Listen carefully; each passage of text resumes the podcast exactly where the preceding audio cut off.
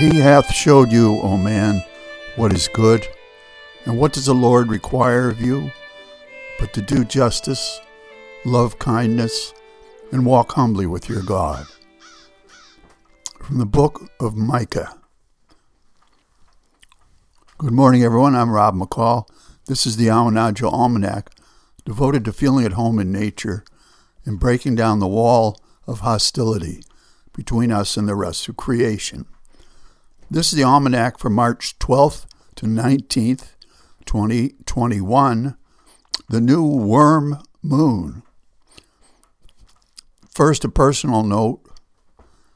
There is no way to adequately express my gratitude for the outpouring of support from readers and listeners after my recent accident.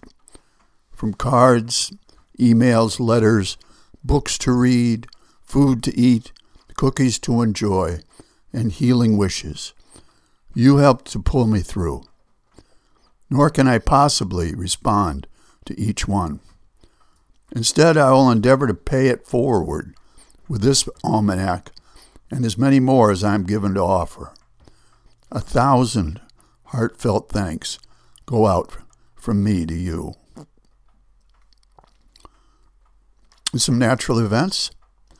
March is very much about light.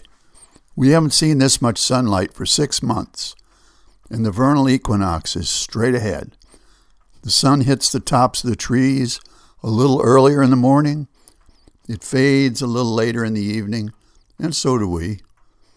Things that were dormant in the ground and in our hearts begin to stir and swell.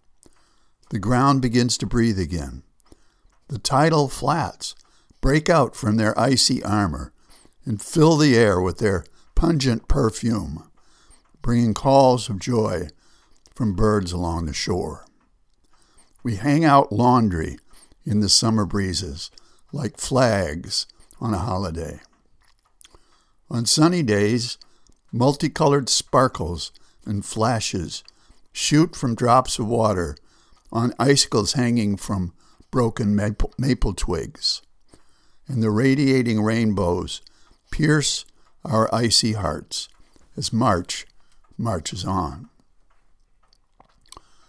Here's a field and forest report.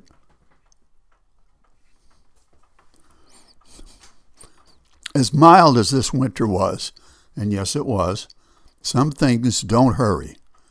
Having been in hospital for 40 days, we haven't done much field work, but we've noticed returning blackbirds and hawks and now Canada geese. There are also reports of chipmunks coming out of hibernation and chickadees singing their spring song. And we can expect to smell an exuberant skunk any time now. Um, here's a saltwater report. As of February, NOAA was reporting 16 live newborn North Atlantic right whale calves to start the 2021 season. This is far more than expected and a hopeful sign for the future of the species. And here's a rank opinion. As a result of being blinded by the sun while driving along the Ellsworth Road and rolling his old Ford Ranger off the road and onto its side at speed, your commentator gained a close up view of our healthcare system from the inside. And two things stand out. One is that the system at large is not motivated by health, but by profit. And this greed expresses itself in countless Byzantine ways every day, virtually crippling the system. The other is that those who actually work with patients are motivated by their patient's health and not by profit. From the first responders who pulled me out to the veteran nurses who knew how to make a critically injured guy comfortable. These overworked and underpaid angels know the true meaning of care. With their unfailing devotion quiet compassion. They gave me a glimpse of the coming healing of our nation, too. And here's how it will come it will come not from below, above, but it will come from all sides a rising tide of kindness that washes slowly, slowly over anger, hate, and fear and carries them away like shipwrecks on the waves. This tide has begun to flow, and you can help to turn it.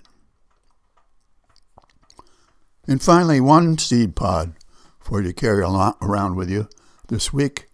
This from the Tao Te Ching, translated by John Wu.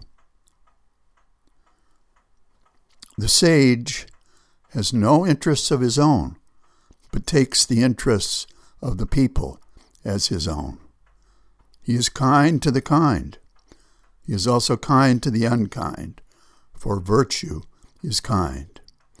He is faithful to the faithful and also to the unfaithful, for virtue is faithful.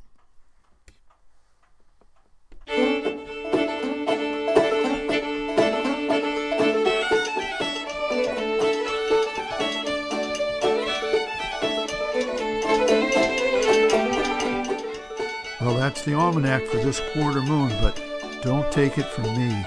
Go out and see for yourself.